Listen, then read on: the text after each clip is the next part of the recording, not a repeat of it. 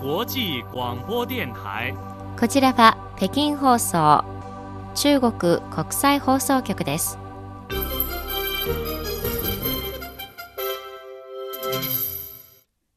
こんばんは、ニュースをお伝えします。まず、主な項目です。李克強総理は第17回東アジアサミットに出席しました。ラムサール条約 COP14 では中国が多くの主張を提出しました。世界にある43の国際湿地都市のうち中国は13都市を占め世界最多になりました。以上が主な項目です。はじめに、李克強総理は現地時間13日、カンボジアのプノンペンで第17回東アジアサミットに出席しました。このサミットには、ASEAN 東南アジア諸国連合やアメリカ、日本、韓国、オーストラリア、ニュージーランド、インド、ロシアなどの国の指導者や代表が出席しました。李総理は次の3点を提案しました。第一に、戦略的対話を堅持し、建設的な相互交流を展開すること。第二に、互恵協力を堅持し、手を携えてリスクや試練に対応すること。第三に、ASEAN の中心的地位を堅持し、包摂的な地域構造を構築すること。李総理はさらに、中国側は南海の平和安定と航路の円滑な開通を主張しており、南海における関係各国の行動宣言の精神と国連海洋法条約を含む国際法の原則に基づき、協議一致の原則に基づいて南海行動規範の協議を加速し、ASEAN 諸国とともに南海を平和、友情、協力の海にしていきたいと表明しました。次に、ラムサール条約第14回締約国会議 COP14 が13日に閉幕しました。今回の会議では、現在及び未来の世界の湿地保護修復ガイドラインの方向性について、湿地保護の世界的な行動を推進するための中国の主張が多く打ち出されました。ラムサール条約 COP14 は、中国が初めて運営したラムサール条約の締約国会議であり、武漢宣言と世界湿地発展戦略枠組み決議が採択され、湿地保護のために世界が行動する新たな原動力が注ぎ込まれました。中国はこの会議で湿地タイプの国家公園を建設して湿地の5分の1を最も厳格に保護することや、広東省深センに国際マングローブセンターを設立して中国における渡り鳥の飛来ルート保護ネットワークを設立することを提出したとのことです。中国の湿地面積は現在までにアジア第1位、世界第4位の5635万ヘクタールに達しています。国際重要湿地に指定された湿地は64カ所で国家重要湿地は29カ所、国家湿地公園は901カ所が設立されました。第14回中国国際航空宇宙博覧会中国航空ショーが13日に閉幕しました。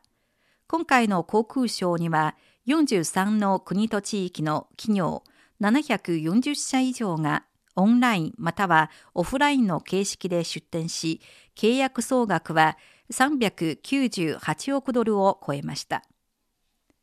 6日間にわたって開催された中国航空ショーには20万人以上が訪れました。1996年に初めて開催されて以来、中国航空ショーは貿易性、専門性、干渉性を兼ね備える国際的専門的な航空宇宙博覧会となっています。今回の航空ショーでは121機が出展され、ステルス戦闘機1020の4機編隊、空中給油機、運輸20などが初めてデモ飛行を行いました。地上装備、陸空一体型の実演はこれまで以上に基準が高く、実戦化体験がよりリアルになっています。また、航空宇宙エンジンや先進的な無人機など、一連の新製品、新技術、新成果が初公開されました。なお、第15回中国航空ショーは、2024年11月12日から17日にかけて、樹海市で開催されることになっています。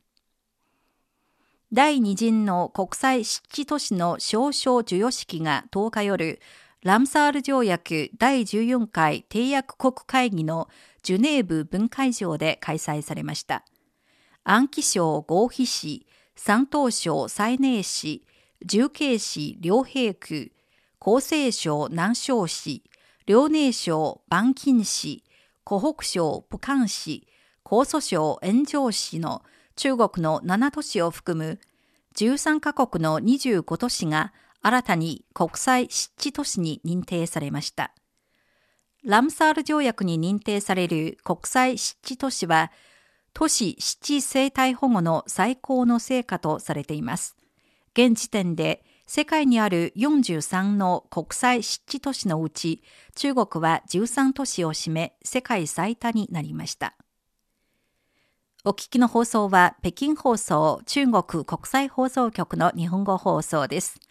ただいまニュースをお伝えしております。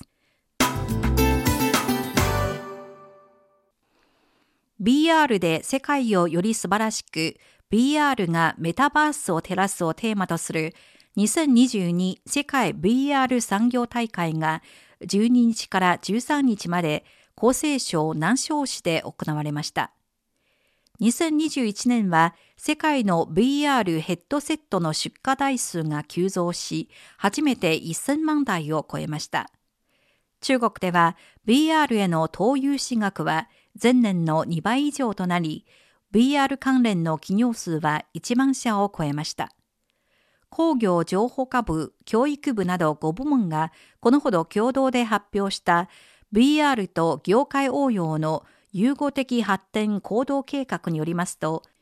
2026年には中国の BR 産業の全体規模は3500億元、およそ6兆8300億円以上に達し、端末の販売台数は2500万台を超え、高い革新能力と業界への影響力を持つ100社の中堅企業を育成する計画だということです。2021年の人民元のクロスボーダー受け払い額は過去最高を記録し、人民元利便化志向の効果が現れました。データによりますと、2021年の人民元建てクロスボーダー受け払い額の合計は、前年と比べて29%増えて36兆6100億元、日本円にしておよそ714兆8700億円で過去最高を記録しました。